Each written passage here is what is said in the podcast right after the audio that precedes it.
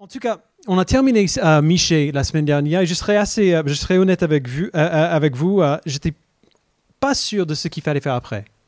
On avait du mal. D'habitude, presque chaque année à Connexion, à la fin de l'année scolaire, on fait une série. Euh, ce qu'on appelle une série thématique. Donc, euh, plutôt que de faire à travers un livre particulier, euh, on parle plutôt d'un sujet ou des sujets les plus, qui sont venus le plus souvent, des questions qui se sont posées le plus souvent dans l'Église avant de faire les psaumes pendant l'été. Mais cette année, en, réfléchissant aux sujets qui sont venus dans notre Église cette année, j'ai eu un peu de mal à faire le tri parce qu'il y a beaucoup de choses. Il y a eu beaucoup de, euh, de- d'événements, de, beaucoup de sujets cette année. Plusieurs de ces choses étaient et sont toujours très bonnes, de très bonnes choses, des choses réjouissantes, et pas mal étaient, euh, et, franchement, sont toujours assez difficiles. Et donc, on a décidé, plutôt que de, de nous focaliser sur une chose, on a décidé de reprendre une série euh, qu'on a déjà fait dans le passé. On a simplement pris le temps pour répondre aux questions les plus fréquemment posées. Euh, qui viennent des membres au fil de cette année passée. Parce que les questions qu'on a posées le plus, euh, fréquemment vont au cœur de plusieurs de ces sujets d'actualité euh, pour nous. Et donc, on va commencer aujourd'hui par une question plus générale avant de parler des questions plus précises dans les semaines à venir. Et pour savoir si vous étiez là en 2017, quand on a fait cette série pour la première fois, on ne traite pas les mêmes questions. cette année, quand même. Donc la première question qui reste plutôt générale aujourd'hui, c'est qu'est-ce que cela veut dire de conserver l'unité dans l'Église Euh, si vous êtes dans nos groupes de code depuis quelques mois, vous savez, euh, où le texte d'aujourd'hui va, va être familier pour vous, parce qu'aujourd'hui, on sera dans la lettre de Paul aux Éphésiens au chapitre 4. Donc si vous avez vos Bibles, d'ailleurs, vous pouvez y aller avec moi. Euh, Éphésiens chapitre 4. Mais ce ne sera pas vraiment un rappel de ce qu'on a vu ensemble, parce qu'on va regarder ce texte d'un point de vue euh, assez particulier. Alors, Éphésiens 4, souvenons-nous un peu du, contexte. Paul a passé euh, les deux premiers chapitres de sa lettre aux Éphésiens en expliquant aux chrétiens d'Éphèse l'évangile, tout simplement. En montrant l'initiative de Dieu à chaque étape dans le processus pour amener son peuple à la foi en lui, pour les ramener de la mort à la vie, pour les sceller du Saint-Esprit par l'œuvre accomplie de Jésus-Christ. Euh, et, puis il continue à, mettre cela en pratique à partir du chapitre 3. Donc presque tout ce qu'on a vu dans, les trois premiers chapitres de la lettre aux Éphésiens, c'est Dieu qui fait pour nous. Euh, c'est lui qui prend l'initiative, c'est lui qui fait le pas pour nous sauver. Quasiment tout ce que nous faisons dans ces trois premiers chapitres, c'est recevoir. Alors la question se pose, puisque Dieu a fait tout cela pour nous, qu'est-ce que nous faisons du coup? Comment vivons-nous en réponse à ce qu'il a fait pour nous? Et la réponse, comme on va voir, c'est que nous vivons pour Dieu ensemble. Euh, tout ce que Paul va dire euh, du début du chapitre 4 jusqu'au milieu du chapitre 5 à peu près, euh, a à voir avec comment l'Église vit ensemble en tant qu'Église. Alors lisons à partir du chapitre 4, verset 1. On va le prendre petit à petit. Donc verset 1. Je vous encourage donc, moi, le prisonnier dans le Seigneur, à vous conduire d'une manière digne de l'appel que vous avez reçu. En toute humilité et douceur, avec patience, supportez-vous les uns les autres dans l'amour. Efforcez-vous de conserver l'unité de l'esprit par le lien de la paix. Donc euh, voilà le verset clé. Il y a un seul corps et un seul esprit, de même que vous avez, euh, que vous avez été appelés à une seule espérance par votre vocation. Il y a un seul Seigneur, une seule foi, un seul baptême, un seul Dieu et Père de tous. Il est au-dessus de tous, agit à travers tous et habite en nous tous. Alors, arrêtons là un instant. Voilà le fondement de tout ce que Paul va dire par la suite. Euh, C'est le fondement sur lequel son argument se base. La réalité principale de la vie chrétienne, c'est l'unité que Dieu a apportée au corps de Christ par l'œuvre individuelle et collective de Jésus-Christ pour nous sauver. Dieu nous a sauvés en tant qu'individus et cette œuvre de salut nous unit à lui déjà et nous unit les uns aux autres. Euh, comme on dit, Dieu ne sauve pas que des individus, il sauve un peuple. Euh, et ça semble assez basique de le dire, mais on doit le dire parce que bien trop souvent on voit l'inverse se réaliser dans l'Église. Nous sommes appelés à nous supporter les uns les autres, à vivre ensemble dans la paix et dans l'humilité et dans la patience, à nous efforcer de conserver l'unité de l'esprit. Pourquoi? Parce que nous avons tous été sauvés de la même manière. Nous avons tous reçu le même esprit, le même Seigneur, la même foi, le même baptême, le même Dieu. Donc voilà le fondement. Par l'Esprit Saint, nous sommes unis à Dieu et nous, sommes unis les uns aux autres par la foi en l'œuvre accomplie de Jésus-Christ. Mais évidemment, Dieu ne veut pas qu'on reste passif dans ce processus. Il nous appelle à nous efforcer de conserver cette unité. Alors là, il faut qu'on fasse attention, parce qu'il est facile de parler de l'unité d'une manière différente de la Bible. Qu'est-ce que l'unité à laquelle Paul fait référence ici, dans, dans ce chapitre? Il faut qu'on voit que ce n'est pas principalement l'unité de l'Église, comme on dit, universelle. Et quand on dit ça, on, parle de tous les chrétiens de partout dans le monde à tout moment de l'histoire humaine. Euh, Paul a déjà parlé de l'unité de l'Église universelle, le chapitre 3. Cette unité dans le corps global de Christ, elle est toujours vraie ici. Mais au chapitre 4, il commence à parler plus spécifiquement de l'unité au sein du corps local de Christ, c'est-à-dire l'unité qui existe entre des chrétiens individuels dans des églises individuelles. Et on peut voir cela en, regardant simplement au verset qui suit. Par exemple, au verset 11, il dit, c'est lui, donc Christ, qui a donné les uns comme apôtres, les autres comme prophètes, les autres comme évangélistes, les autres comme bergers et enseignants, donc ceux qui sont, qui sont à la direction de l'Église. Il a donné euh, euh, tous ces dons afin de former les saints aux tâches du service en vue de l'édification du corps de Christ, jusqu'à ce que nous parvenions tous à l'unité de la foi et de la connaissance du Fils de Dieu, à la maturité de l'adulte, à la mesure de la stature parfaite de Christ. Ainsi, nous ne serons plus de petits enfants ballottés et emportés par tout vent de doctrine, par la ruse euh, des hommes et leur habileté dans les manœuvres d'égarement, mais en disant la vérité dans l'amour, nous grandirons à tout point de vue vers celui qui est la tête, Christ. Euh, c'est de lui que le corps tout entier, bien coordonné et solidement uni grâce aux articulations dont il est muni, tire sa croissance en fonction de l'activité qui convient à chacune de ses parties et s'édifie lui-même dans l'amour. C'est beaucoup de choses. Ah, et, on va, et on va revenir après. Mais ce qu'il faut voir pour l'instant, c'est qu'on peut facilement lire ces versets et tracer une ligne directe entre ce que nous sommes appelés à faire et envers qui nous sommes appelés à le faire. Il dit au verset 12, par exemple, que, mon travail en tant que pasteur, c'est de former les saints aux tâches du service en vue de l'édification de l'Église.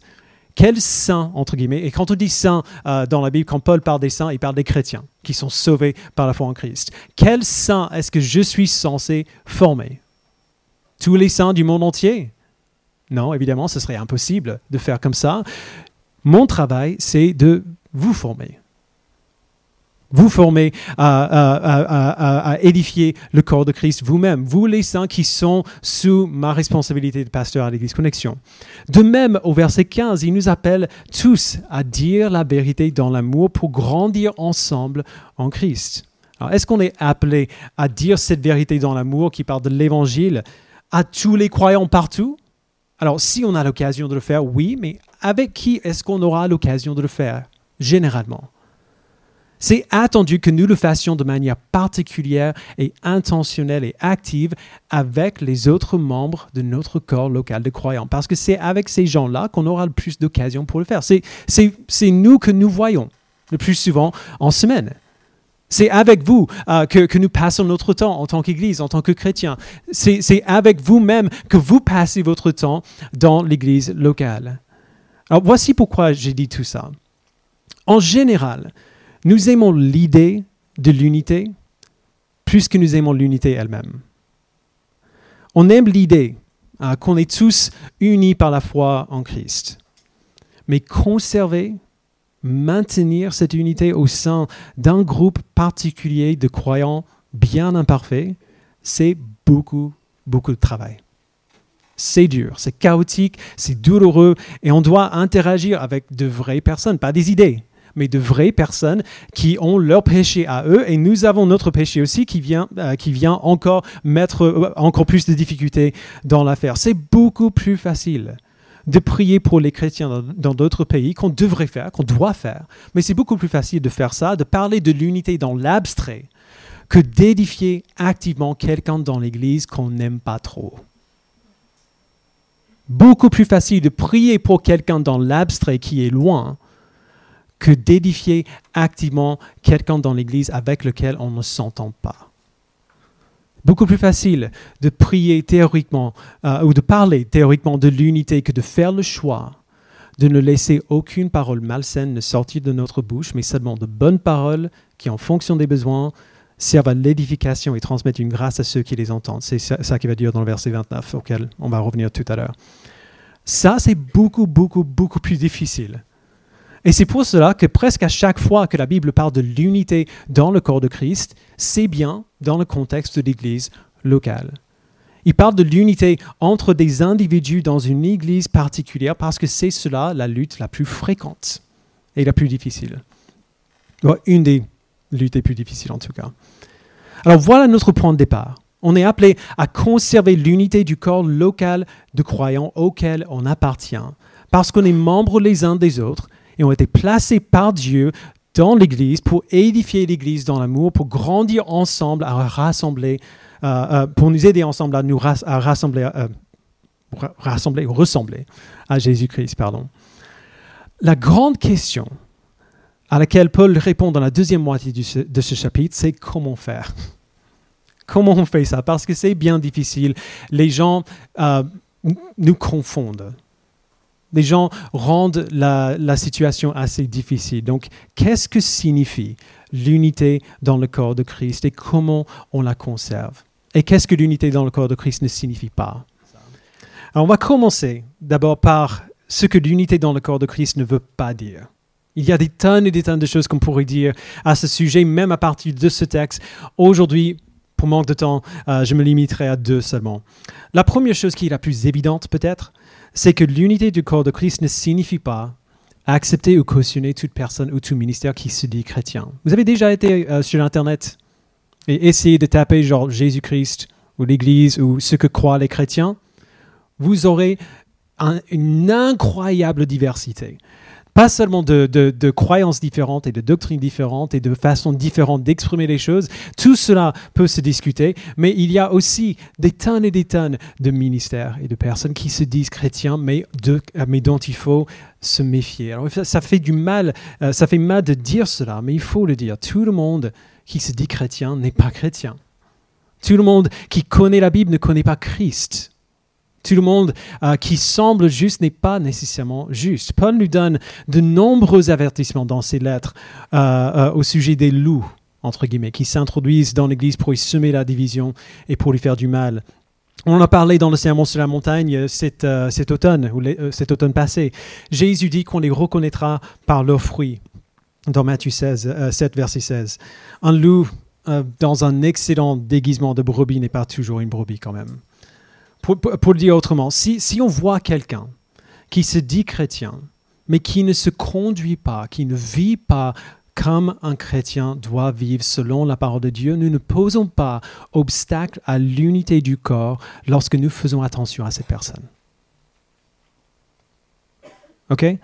Si quelqu'un se dit chrétien mais ne se conduit pas comme un chrétien, mettre une distance ou une certaine, poser une certaine sécurité entre nous et cette personne n'est pas un obstacle à l'unité du corps de Christ. Ça ne veut pas dire qu'on rejette nécessairement cette personne, mais la Bible nous encourage régulièrement à faire attention. Et si cette personne euh, se prouve être, comme on dit, un loup, Jésus nous donne un processus à suivre, qu'on verra peut-être la semaine prochaine, euh, avant de considérer cette personne vraiment comme euh, un non-croyant. agir de cette manière n'est pas contraire à l'unité du corps de Christ, bien au contraire. Agir de cette manière protège l'unité du corps de Christ. La, deuxième chose, qui peut être un peu plus subtile, et, pour le coup c'est un piège dans lequel on tombe assez facilement, c'est que l'unité dans le corps de Christ ne signifie pas prendre le péché des autres à la légère. Verset 17. Voici donc ce que je dis et ce que j'affirme dans le Seigneur. Vous ne devez plus vous conduire comme les non-croyants, qui se laissent guider par la sottise de leurs pensées. Ils ont l'intelligence obscurcie, ils sont étrangers à la vie de Dieu à cause de l'ignorance qui est en eux, à cause de l'endurcissement de leur cœur. Ils ont perdu tout sens moral et se sont livrés à la débauche pour commettre avec habilité toutes sortes d'impuretés. Mais vous, ce n'est pas ainsi que vous avez appris à connaître Christ. si du moins vous, vous avez écouté et si c'est en lui que vous avez été enseigné, conformément à la vérité qui est en Jésus. On vous a enseigné à vous débarrasser du vieil homme qui correspond à votre ancienne manière de vivre et se détruit sous l'effet de ses désirs trompeurs, à vous laisser renouveler par l'Esprit dans votre intelligence et à vous revêtir de l'homme nouveau créé selon l'Esprit, créé selon Dieu dans la justice et la sainteté que produit la vérité. C'est pourquoi, vous débarrassant du mensonge, dites chacun la vérité à votre prochain, car nous sommes membres les uns des autres. Paul dit aux Éphésiens qu'ils ne doivent plus se conduire comme le reste du monde, comme ils se conduisaient avant de, euh, connaître Christ, euh, qu'ils ne, doivent plus continuer dans le même péché qu'ils pratiquaient avant. Pourquoi? Parce que ce n'est pas ainsi qu'ils ont connu Christ. Ce n'est pas ainsi qu'ils ont appris Christ. Vous voyez, Paul présume déjà euh, que ce qu'il leur dit, ce sont des choses qu'ils connaissent déjà. Ce n'est pas ainsi que vous avez appris Christ. On vous a enseigné à. Autrement dit, il parle déjà à des chrétiens plus euh, affirmés qui savent ce que Christ a fait pour, euh, pour les unir à Dieu et les uns aux autres et qui devraient maintenant savoir quel comportement convient à des gens qui se sont débarrassés du vieil homme et pour se revêtir du nouveau. Et le comportement qui convient à un chrétien qui a compris ça, c'est un refus déterminé à continuer de se conduire comme un non-croyant. Alors tout cela, je peux prendre pour moi, mais au verset 25, il prend tout ce qu'il a dit et, il l'applique à notre façon de vivre ensemble. Il dit, c'est pourquoi, à cause de l'appel à la sainteté que je viens de vous donner, c'est pourquoi, vous débarrassant du mensonge, dites chacun la vérité à votre prochain, car nous sommes membres les uns des autres. Puisque vous avez appris à vous débarrasser du vieil homme, apprenez-vous les uns les autres à faire de même en vous rappelant la vérité de l'Évangile, car nous sommes membres les uns des autres. Paul vient de faire ce qu'il dit aux Éphésiens de faire. Bien qu'il présume que ses lecteurs soient des chrétiens plutôt euh, affirmés, qui connaissent ces choses, il a passé trois chapitres à leur faire, faire quoi? À leur raconter de nouveau les vérités de l'Évangile parce qu'ils en ont besoin pour continuer de grandir dans leur ressemblance à Christ. L'évangile produit un changement de vie radical et nous sommes appelés à nous exhorter les uns les autres vers ce changement-là. Vous voyez, parfois, si nous voyons nos frères et nos sœurs emprunter un chemin qui est dangereux, par amour pour eux, nous allons devoir les aider à sortir de ce chemin. Mais cela, on a beaucoup de mal à le faire. Ou alors, on va appliquer un moyen pour le faire qui, ne fait que détourner le problème. Euh, et moi, on connaît euh, une église euh, euh, où, et ça date maintenant d'il y a très longtemps, où il y avait un gars avec une grande personnalité qui connaissait bien sa Bible. c'est, le genre de personne qu'on dirait dans l'église aujourd'hui, il a beaucoup de potentiel. Mais on a appris que cet homme était régulièrement physiquement abusif envers sa femme. Le pasteur de cette église, voulant l'édifier, il y avait de bonnes intentions, mais voulant l'édifier, il a décidé que ce qui l'aiderait, ce qui aiderait cet homme à passer le cap et à changer sa vie, c'est un peu de responsabilité. Et donc il lui a donné la responsabilité du groupe de jeunes. C'est un exemple extrême, on est, d'accord. Euh, mais ce genre de choses arrive à petite échelle, tout le temps tout le temps en pensant bien faire ou pour éviter une discussion difficile, on va négliger d'aider nos frères et sœurs à voir combien leur péché est sérieux. C'est compréhensible parce qu'on les aime. On ne veut pas qu'ils aient mal, on ne veut pas qu'ils subissent les conséquences de leur péché, mais en voulant les protéger de la douleur, on néglige d'aider nos frères et sœurs à voir combien leur péché est sérieux. Je me souviens d'une discussion que j'ai eue avec, euh, avec un frère ici, il y, a, quelques temps de cela maintenant.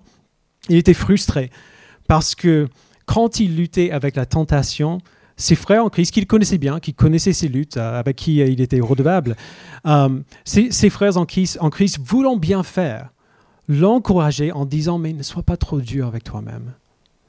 On lutte tous avec le péché. L'amour de Dieu est infini, il te pardonne. Genre, il lui disait ça d'avance avant qu'il ait péché, quand il était dans la lutte. Alors évidemment, ce qu'il disait était absolument vrai. Mais ce frère m'a dit, et je suis d'accord avec lui, il a dit, j'aimerais quand même qu'il soit un peu plus dur avec moi. Euh, qui me disent le péché est affreux, Dieu t'ordonne de ne pas faire ça et il t'a aimé assez pour donner son Fils pour toi. Il t'a libéré du péché, alors ne le déshonore pas en continuant dans le péché. Les enjeux sont grands, ne le fais pas. Alors il faut le dire clairement, même si nous agissons par amour, même si nos intentions sont bonnes, ne pas aider quelqu'un à prendre son péché au sérieux ou à accepter les conséquences de son péché qui est déjà commis, n'est pas l'édifier comme Paul nous appelle à faire. Est-ce qu'on doit être là pour nos frères et sœurs qui ont péché? Absolument oui. Est-ce qu'on doit les rejeter pour cela? Bien sûr que non. Est-ce qu'on doit leur montrer grâce, grâce, grâce, grâce et toujours les pardonner? Oui et Amen. Mais est-ce qu'on doit les laisser continuer d'imaginer que leur péché n'est pas sérieux? Non.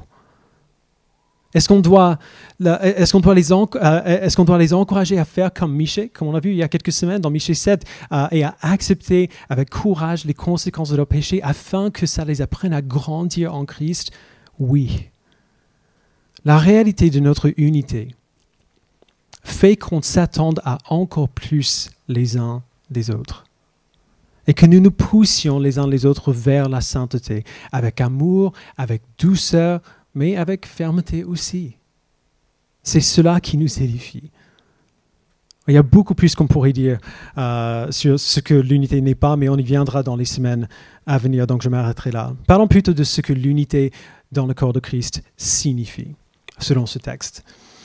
Alors, je ne passerai pas trop, trop de temps sur le premier parce qu'on on en a déjà parlé d'une certaine façon plus tôt. L'unité dans le corps de Christ signifie que vous devriez être membre d'une église locale. Euh, comme, comme j'ai dit, tout ce qu'il dit ici, dans le chapitre 4, est dirigé non pas à l'Église universelle, mais à l'Église locale. D'abord l'Église locale à Éphèse, et ensuite aux autres églises locales qui allaient lire cette lettre euh, par la suite. Si vous êtes appelé à servir et à vous investir dans un groupe spécifique de gens pour leur édification, évidemment, il faut savoir qui sont ces gens. Si vous êtes appelé par la parole de Dieu à servir vos frères et vos, et vos sœurs en Christ, vous avez besoin de savoir qui ils sont. Et ils ont besoin de savoir qui vous êtes, que vous êtes là. C'est une des raisons pour lesquelles on encourage toute l'Église à être présent lors des cultes de baptême. C'est une des raisons pour lesquelles on a une liste des membres de l'Église. C'est une grande Église maintenant, on a besoin de savoir qui est là. Ça veut dire que cette pratique euh, que certaines personnes euh, perfectionnent, la pratique d'aller d'église en église euh, jusqu'à ce que ce soit trop dur ou que vous vous ennuyez et puis de passer à autre chose, n'est pas ce à quoi la Bible nous appelle. Si on veut conserver l'unité du corps, on doit faire partie du corps. Que ce soit en connexion ou ailleurs, peu importe.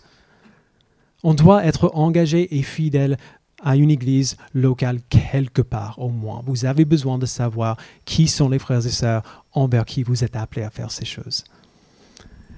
Deuxièmement, conserver l'unité signifie prendre notre unité en compte lorsque nous choisissons avec qui nous passons notre temps. J'ai mentionné cela il y a quelques semaines avant le message. Euh, euh, certaines personnes de l'Église ou certains groupes de personnes sont un peu tombés euh, dans l'entretien qu'on pourrait appeler des clans. Et passer leur temps avec des gens comme eux ou alors des gens qui connaissent bien à l'exclusion des autres. Alors euh, je suis convaincu que c'était inconscient, ça arrive presque toujours euh, inconsciemment, on ne fait pas exprès, mais des blessures pas intentionnelles euh, font quand même mal. Qu'est-ce que Paul nous dit encore une fois, verset 4 Il y a un seul corps, un seul esprit, de même que vous avez été appelés à une seule espérance par votre vocation, il y a un seul Seigneur, une seule foi, un seul baptême, un seul Dieu et Père de tous. Il est au-dessus de tous, agit à travers tous et habite en nous tous. C'est ici que l'unité de l'Église universelle rentre en jeu, vient jouer un rôle dans la vie de l'Église locale.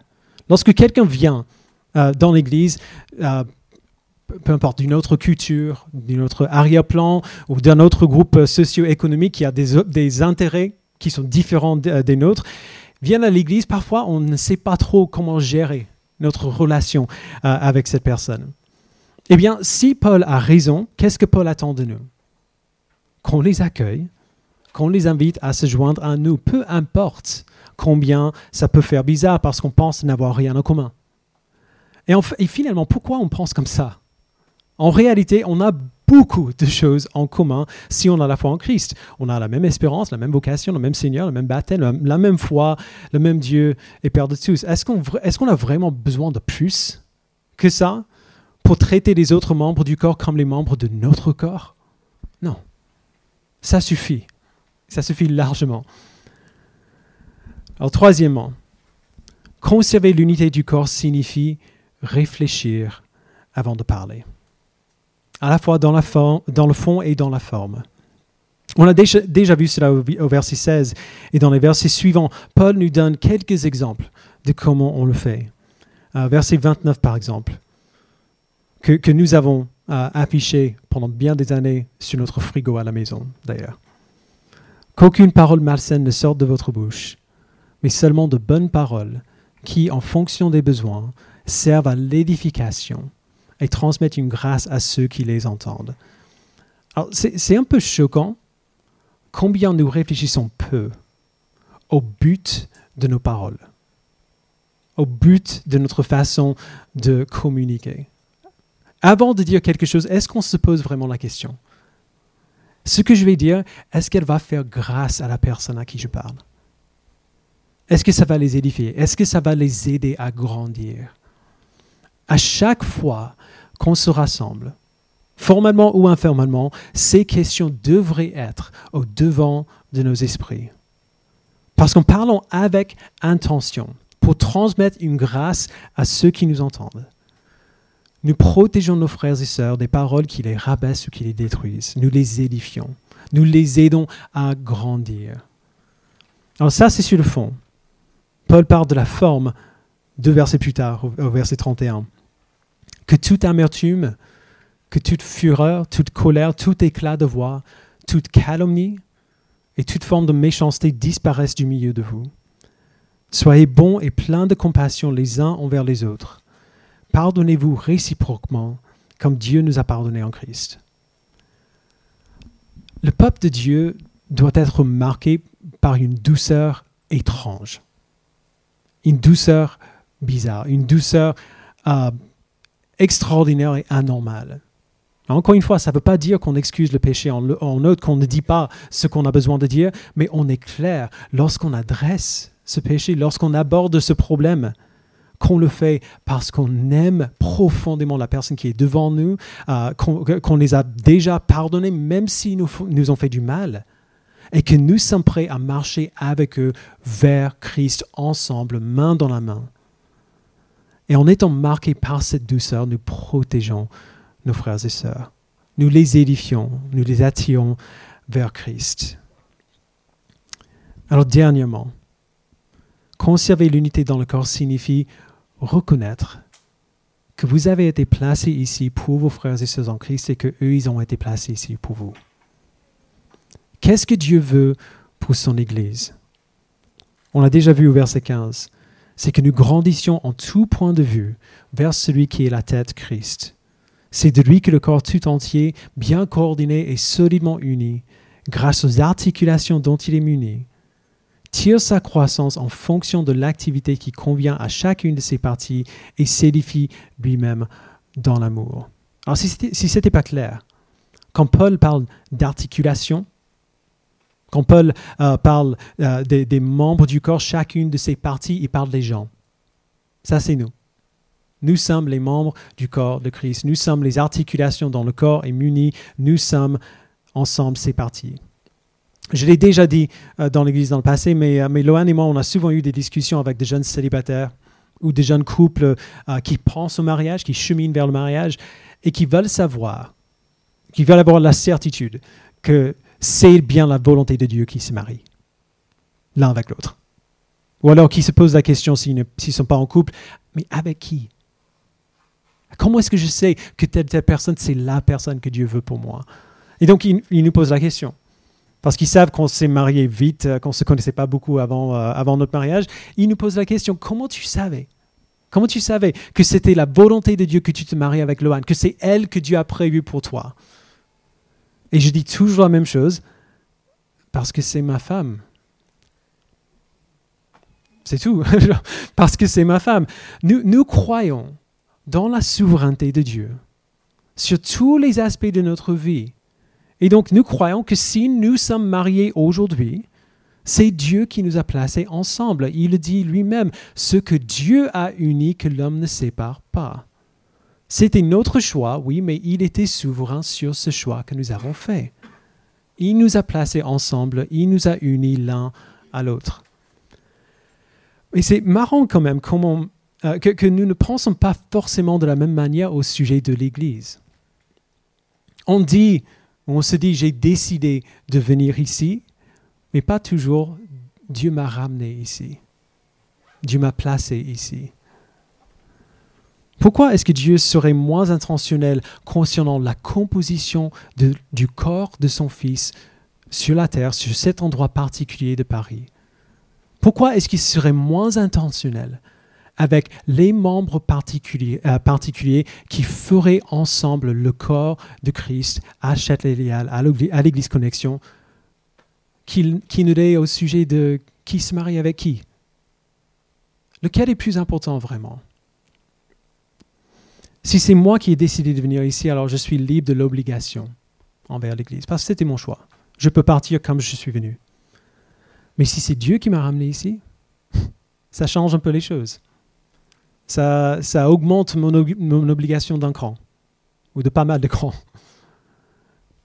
Et s'il m'a ramené ici, c'est peut-être parce qu'il a du travail pour moi ici. Dieu est souverain sur l'Église dans laquelle il nous amène. Il est souverain sur les frères et sœurs dont il nous a entourés. regardez autour de vous. Si vous, êtes si vous faites partie de l'Église, euh, surtout, les gens qui sont autour de vous sont là parce que Dieu les a placés là. Les gens qui sont là sont là parce que Dieu les a placés là et il vous a placés là aussi pour eux. Dieu place les croyants là où il les place pour une raison simple. Un corps ne fonctionne pas sans ses membres. Si Dieu était intentionnel en nous plaçant ici, alors il faut aussi reconnaître qu'il nous a placés ici pour une raison. Pour servir les autres membres du corps, nos frères et sœurs en Christ, pour nous permettre d'être servis par eux, afin que le corps tout entier grandisse ensemble dans la ressemblance à Jésus-Christ. Il y a évidemment, évidemment beaucoup plus qu'on pourrait dire à ce sujet, et on va le revisiter d'une manière ou d'une autre dans les semaines à venir. Mais il est important quand même que nous réalisions que l'outil principal dont Dieu se sert pour accomplir son plan dans le monde, c'est bien l'Église, manifestée en plusieurs églises locales partout dans le monde. Il a envoyé Christ pour sauver son peuple et il a fait de son peuple son Église il a donné à l'Église la mission d'aller dans toutes les nations faire des disciples. C'est par l'Église, comme Paul a déjà dit au chapitre 3, que Dieu compte montrer à l'univers sa sagesse infiniment variée. Cela veut dire que notre vision de l'Église est typiquement beaucoup trop petite. Nos standards pour l'Église sont beaucoup trop petits. Ce qui nous, ce qui nous tient à l'Église, ce qui nous maintient dans le corps de Christ. Ce qui, euh, ce, qui dans nos esprits nous unit à nos frères et sœurs en Christ est beaucoup, beaucoup trop petit. L'Église n'est pas simplement un groupe de personnes qu'on aime et avec qui on, peut, on veut passer notre temps. L'Église n'est pas seulement une communauté. L'Église est le moyen principal dont Dieu accomplit sa volonté dans le monde jusqu'au retour de Christ. Alors du, du coup, Dieu s'attend à ce que nous, ses enfants, prenions notre relation à l'Église et la manière dont nous vivons dans l'Église très, très, très au sérieux. Il n'y a rien de plus important que nous allons faire dans notre vie que nos efforts pour grandir ensemble dans la ressemblance à Christ par l'annonce de l'Évangile à l'extérieur et les uns aux autres. Les gens qui vous entourent en ce moment sont ceux et celles avec lesquels vous allez passer l'éternité. Dieu n'a pas de meilleur plan. Genre, il n'y a pas. Euh, on peut, si vous regardez autour et vous dites, mais vraiment? Déjà, il faut savoir qu'eux, ils disent la même chose à votre sujet, mais il n'y a pas de plan B. C'est avec nous, les uns les autres, qu'on va passer l'éternité. Vous êtes et vous serez toujours unis les uns aux autres. Alors nous sommes appelés à conserver, à maintenir, à nourrir l'unité que Dieu a établie entre nous. Pour la gloire qu'il aura dans l'Église et en Jésus-Christ pour toutes les générations, comme Paul dit, au siècle des siècles. Amen. Je vous invite à, prier. Père, merci pour notre Église. Merci d'avoir tellement bien prévu au corps de ton Fils, d'avoir tellement bien prévu aux chrétiens qui sont dans cette pièce, pour leur donner une église locale dans laquelle ils peuvent euh, être, auquel, à laquelle ils peuvent euh, euh, appartenir et qui peuvent servir avec le temps qui est à, qui est à eux dans cette ville. Merci Père de grandir notre vision de ce qu'est l'Église. Merci de nous convaincre que même si conserver l'unité de l'Église locale est difficile et douloureux, si on croit ce que dit l'apôtre Paul, la douleur est préférable que vivre une vie facile et exclue. De vivre une vie facile et infidèle à une église particulière. Aide-nous, Père, à avoir le courage et, le, et la conviction d'esprit que tu nous appelles à conserver l'unité de notre Église locale et évidemment notre unité avec les chrétiens partout dans le monde. Donne-nous la conviction de ta souveraineté sur notre vie, que tu nous as ramenés ici pour une raison, que les frères et sœurs qui nous entourent ont besoin de nous. Alors aide-nous à nous encourager, à nous édifier, à nous aider à grandir les uns les autres dans l'Évangile, dans la ressemblance à ton Fils.